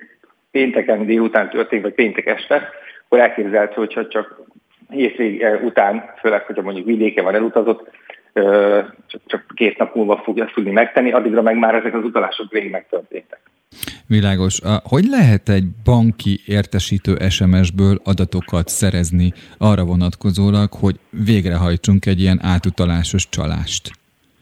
Azt nem onnan szerzik, és ez a része inkább már az én szakmám, a kiberbiztonság. Uh-huh. Az ezt mege, a megelőző lépésekben különböző módszerekkel gyűjtik be ezeket az információkat. A legdurvább, amikor elérik azt, és viszonylag könnyen el szokták tudni érni, hogy egy olyan szoftver telepítsen a, az áldozat, amivel teljes hozzáférést kapnak a támadók a gépéhez távolról. Tehát tudják böngészni a dokumentumait, tudják nézni a böngészőben elmentett jelszavait, akár, illetve tudják, meg tudják figyelni, hogy miket, mit képel be.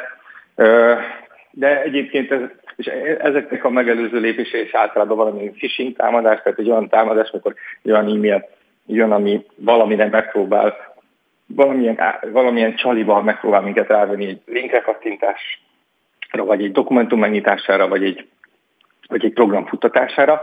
Ha ezt mi megtesszük, mert mondjuk ott ajánlanak nekünk valami olcsó telefont, vagy utazási kupont, vagy egyebeket, és mi rákattintunk egy ilyen megfelelően előkészített linkre, dokumentumra vagy fájra, ilyen bináris fájra, tehát kutathatóra, akkor el tudják ezt írni, hogy onnantól látnak, látják a gépünkön, hogy mi zajlik, illetve milyen állományaink vannak.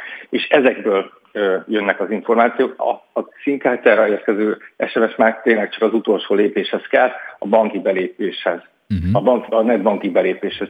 És itt én, pont egy rendezvényen vagyok, egy, egy kiberbiztonsági rendezvény, a második napja, ez egy kétnapos rendezvény, ahol ilyesmi, tehát ez, ezzel a fázissal foglalkozunk inkább, a, a, a, ilyen, a támadásoknak ezzel a fázisával, de, de azért nagyon örömteni egyébként tényleg, hogy a, ezt a színkártyás szigorítást ezt bevezetik, de tény, ahogy ön is mondta, hogy, hogy a csalókat valószínűleg ez azért nem fogja megállítani, újabb módszereket fognak keresni.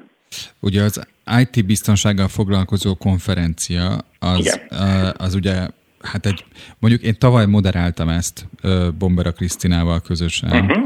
de, de tehát, hogy ez, ezért tudok erről többet, ez az ITBN egyébként. Igen, az ITBN. Ezt lehet online is követni, hogyha valaki... Kon- konkrétan most is a, a legegyszerűbben YouTube csatornán vagy a Facebookon az ITBN konferencia expo oldalán. Egyébként ingyenesen lehet regisztrálni az online.itbn.hu oldalon, és ingyenesen lehet nézni.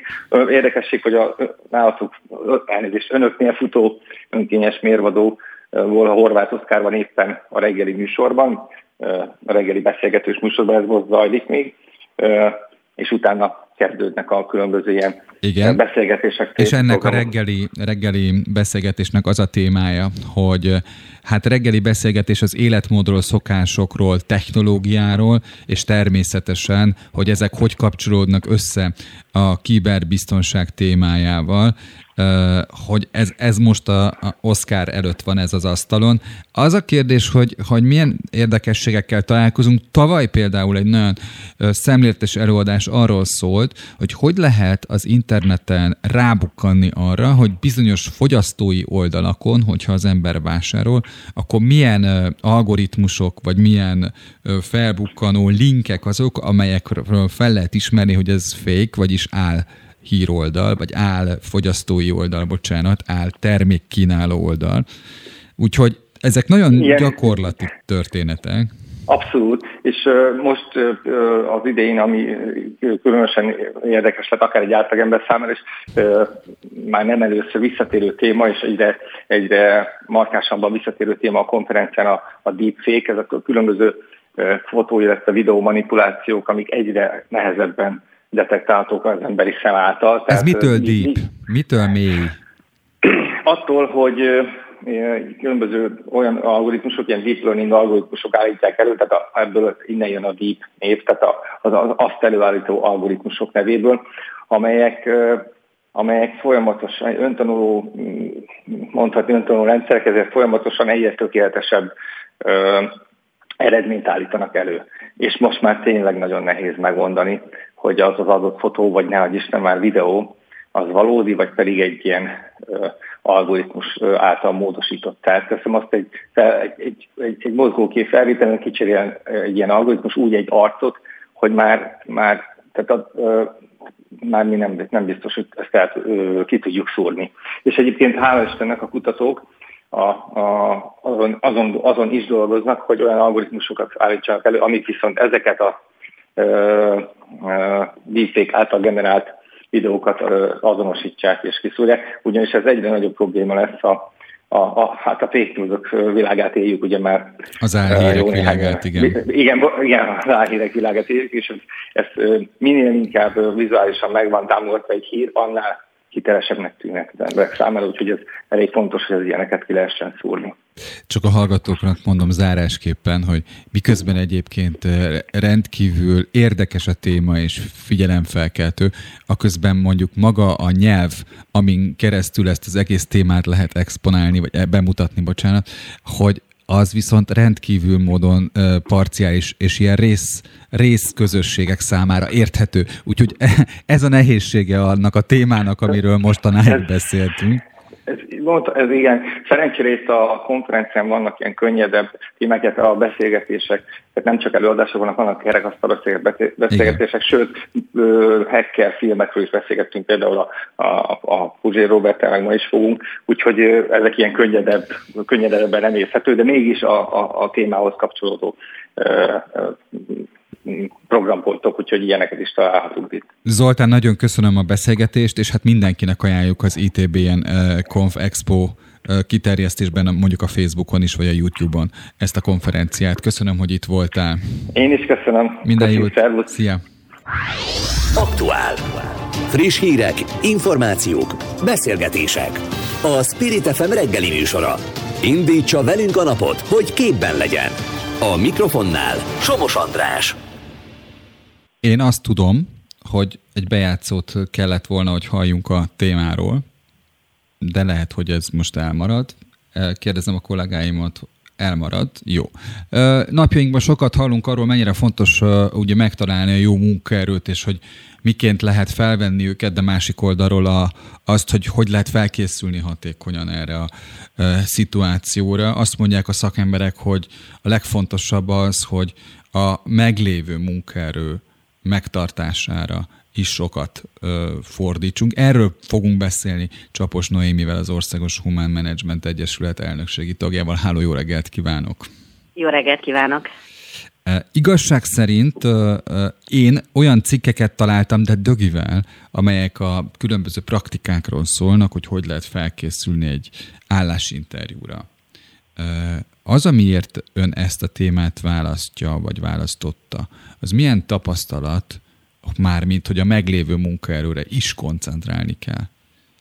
Én azt gondolom, hogy mind a kettő fontos párhuzamosan, de azt látom, hogy a munkaerő hiányban a munkáltatók annyira koncentrálnak arra, hogy megtalálják az új munkaerőt, hogy az új munkaerő jó legyen, hogy őket beilleszék és betanítsák, hogy ez elviszi az energiát és a fókusz nagyon sokszor a meglévő munkavállalókról. És ez olyan feszültséget okoz, hogy lehet, hogy az új munkaerő jól érzi magát, miközben a munkavállalók nagy része azon gondolkodik, hogy váltson, hiszen nem érzi azt, hogy, hogy rá is fókuszálnak, hogy ő is fontos, hogy a rendszer átlátható, világos, egyértelmű, és ez egyrészt igazságtalanságokat, akár feszültségeket, és természetesen elégedetlenséget vagy motiválatlanságot is hoz. Tehát én azt gondolom, hogy, hogy ez a nulladik lépés, hogy először is teremtsünk olyan, olyan munkáltatók legyünk, aki meg tudjuk tartani a munkavállalóinkat, akik szeretnek ott dolgozni, motiváltak, hiszen akkor ők is azt gondolom, hogy jó hírünket terjesztik, ne adj Isten ajánlanak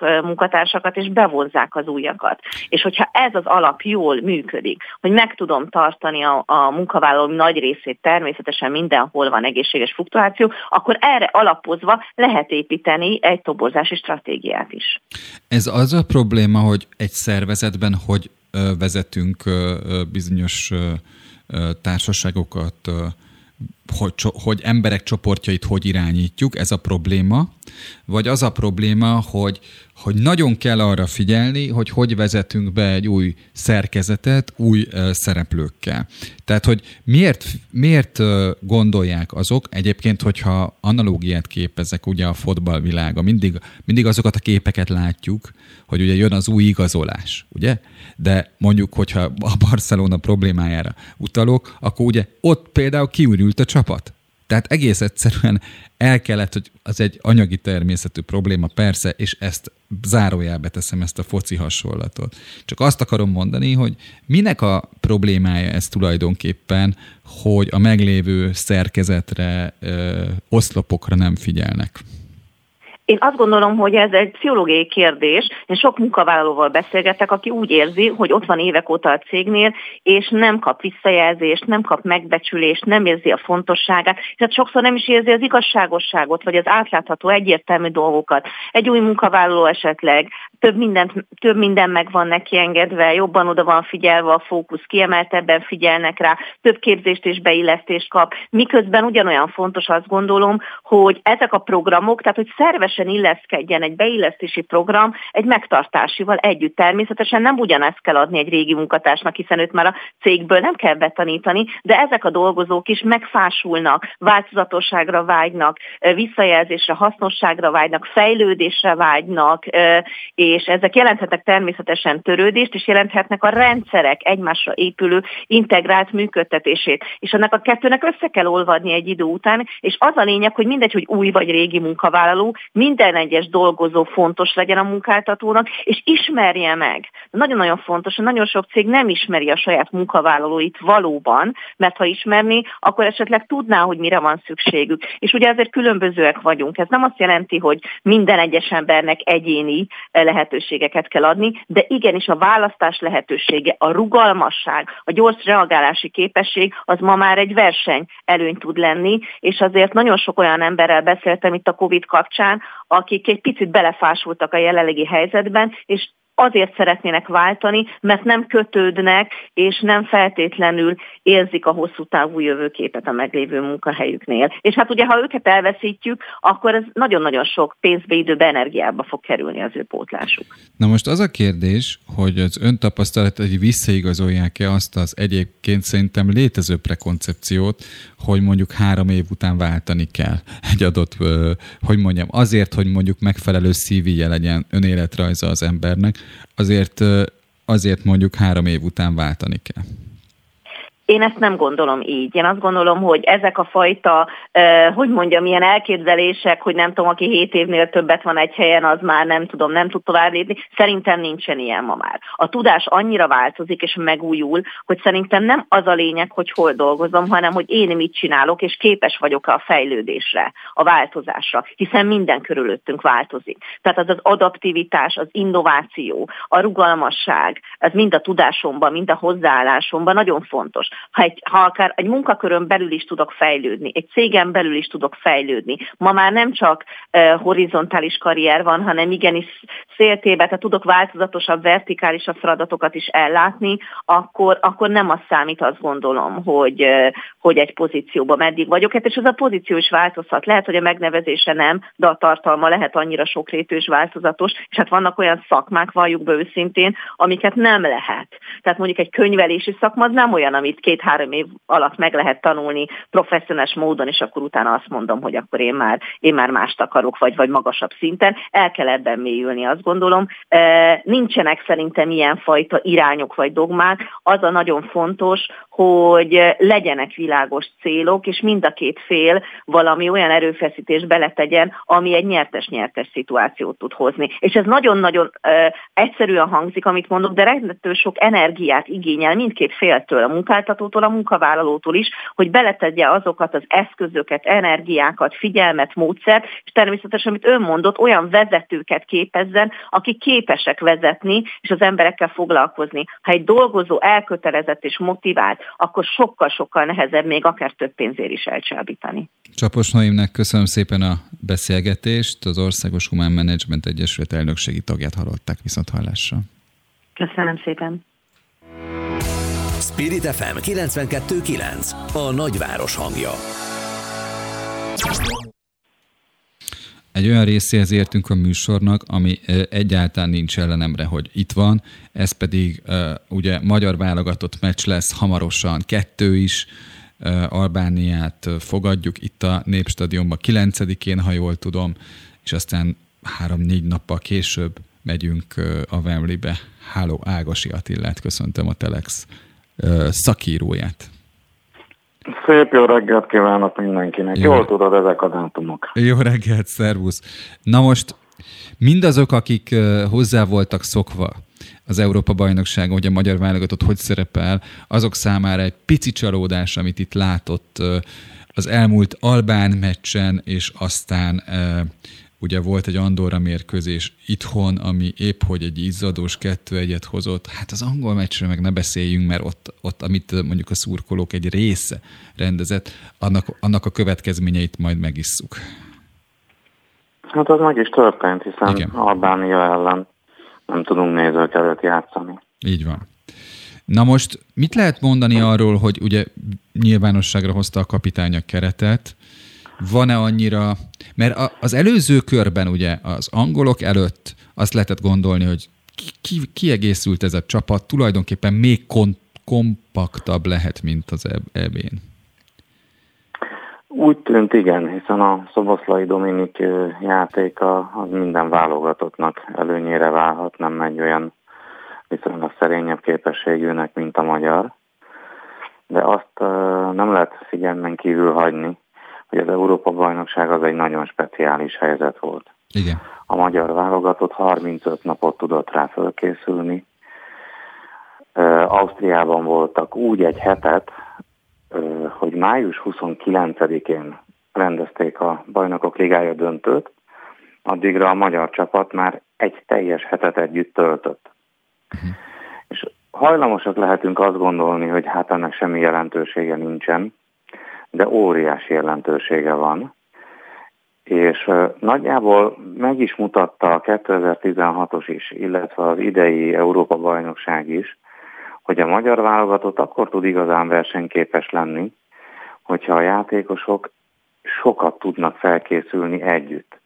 Tehát amit annak idején mondogattak, akár a 80-as években vagy a 70-es években, hogy az összetartásoknak milyen rendkívüli jelentősége van, azt most újonnan látjuk, különösen amikor ennyire feszített a versenynaptár, hogyha egy csapat játékosai ismerik egymás gondolatát, és ami ennél sokkal fontosabb, hogy ugyanazon a fizikai szinten vannak, nem, nem, jül, nem ló ki az egyik fölfelé, a másik pedig lefelé, és együtt tudnak robbanni egy-egy meccsen, amikor nagy téthelyzet van, Hát az bizony nekünk előnyös, és a, a kisebb válogatottakat, hogyha sokat tudnak együtt felkészülni, feltétlenül előre visz, láttuk ezt az eredményekben is mind a két alkalommal.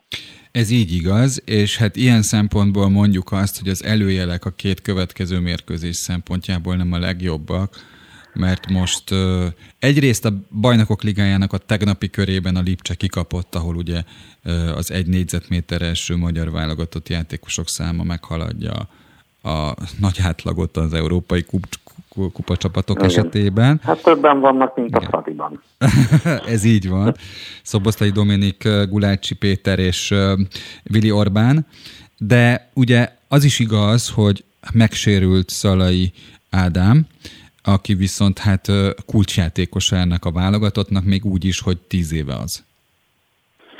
Kulcsjátékosa, igen. Most abból a szempontból egy fokkal jobb lesz a helyzetünk, hogy az angol meccs előtt mindössze három napot tudott együtt készülni a csapat, most azért kettő plusz nap bejön. Uh-huh. Ugyanakkor nem lesznek nézők, ugyanakkor az az Albánia az ellenfél, ahol hemzsegnek a játékosok a topligánkból, tehát náluk, hogyha kiesik egy szalai típusú topligás center, akkor van helyette másik. Hiszen emlékezzünk vissza, épp ellenünk a Broja nevű játékosuk Albán, Albániának lőtte a győztes gólt, aki a Angliából érkezett. 19 vagy 20 éves, nincs sok kapcsolata Albániához, hiszen már kint született. Ennek ellenére büszkén feszít az albán nemzeti mezben, Nekünk nincsen ilyen játék. Most mi is ezzel próbálkozunk, Attila. Tehát azt bejelentette a kapitány, hogy például eh, Angliából próbálunk honosítani, mert a, van, egy, van egy nagyon nagy tehetség. igen. Úgy van, ugye? A nagyszülői eh, vonalon még magyar felmenőkkel rendelkezik, úgyhogy eh, egyébként ő egy feltörekvő hát ez nagyon szomorú dolog ez egyébként.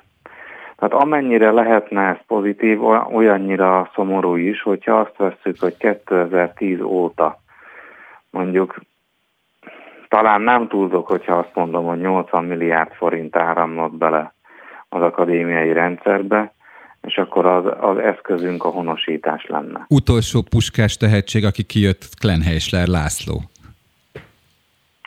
Meg a Sallai Roland is ott volt. Ez igaz. Meg tehát ugye őt szoktuk mondani, hogy a Sallai az egyetlen olyan játékosunk, aki a topligás szintre elért az akadémiai rendszerből, ami önmagában dermesztő.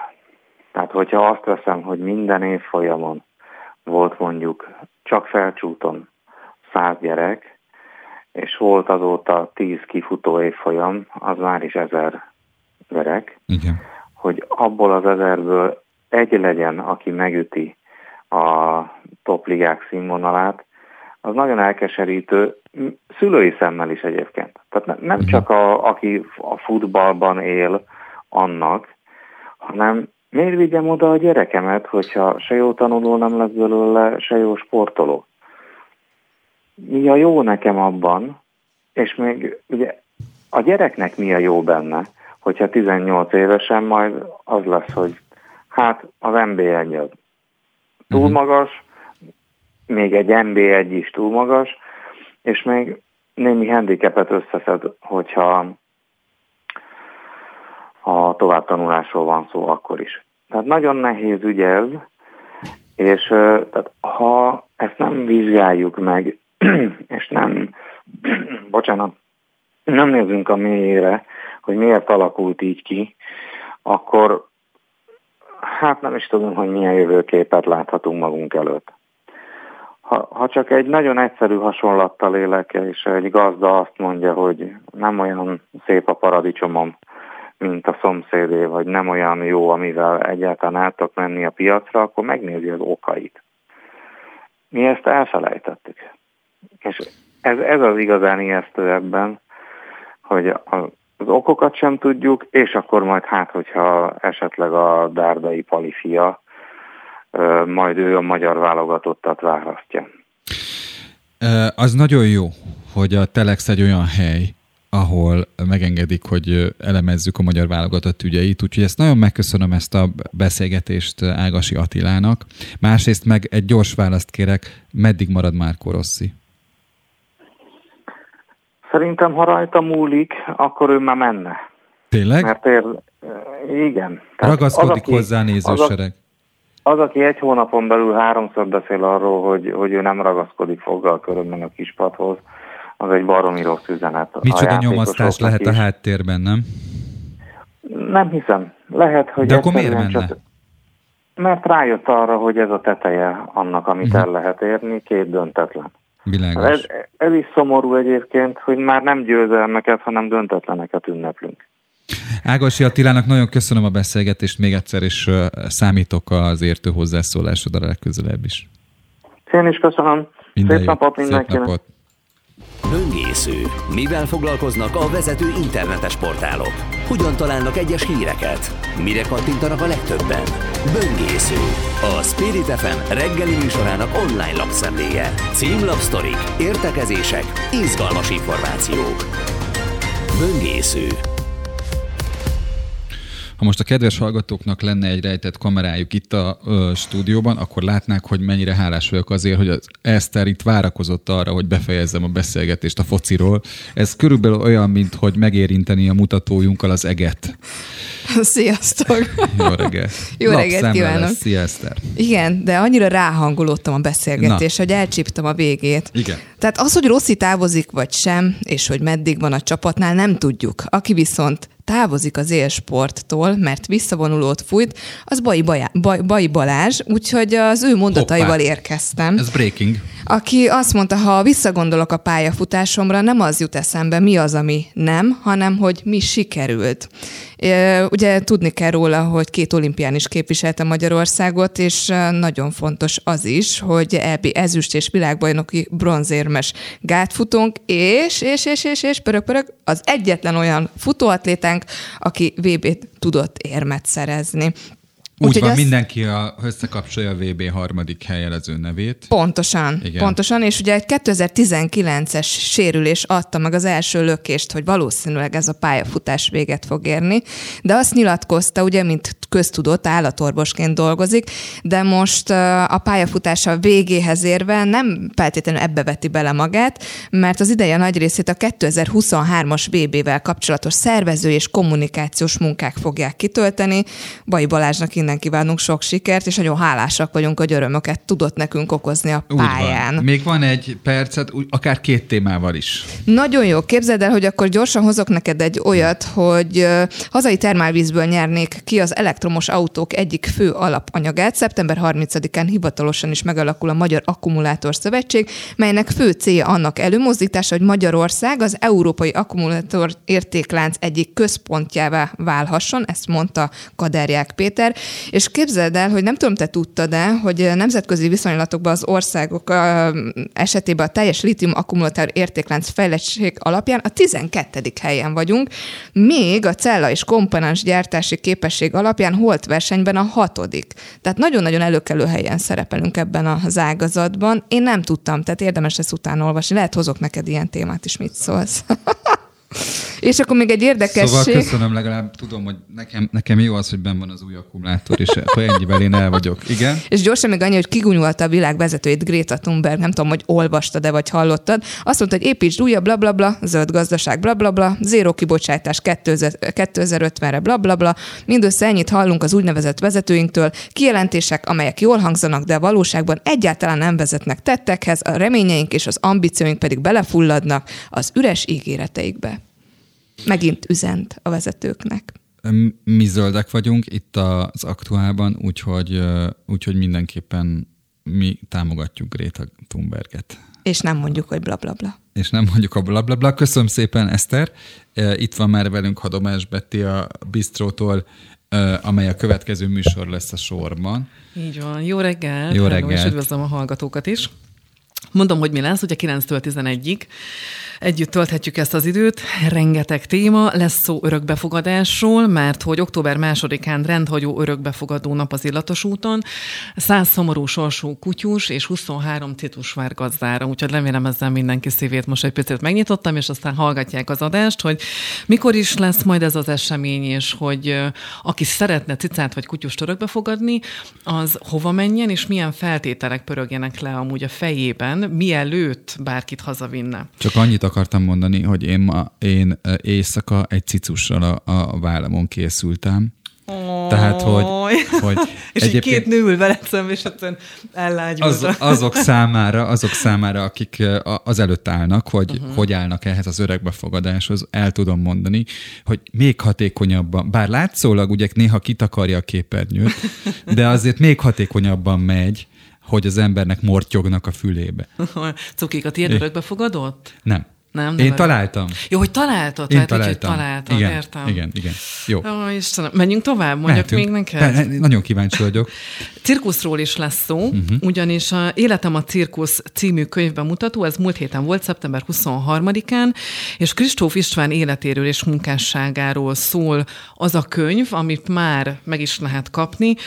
Mm, ő legendás artista és cirkuszigazgató, és 25 éven keresztül vezette a cirkuszt, és nagyon sok újítás és fejlesztés hajtott végre. Hú, szerintem nagyon izgalmas lesz. Ugye ő most volt 80 éves, úgyhogy ennek apropója ként is majd köszöntjük őt, és biztos sok színes történetet mesél, és többet nem mondhatok, hanem 9-től 11-ig mindenki hallgassa a bistrót. A kedves hallgatóknak nagyon köszönjük, hogy figyeltek ránk, és holnap vagy Anikó jön, ha nem változik a menetrend, de szerintem nem fog. Úgyhogy köszönöm nektek is, Eszternek és Bettinek, hogy együtt zárhattuk a mai műsort. Mindenkinek szép napot kívánok, viszont hallásra.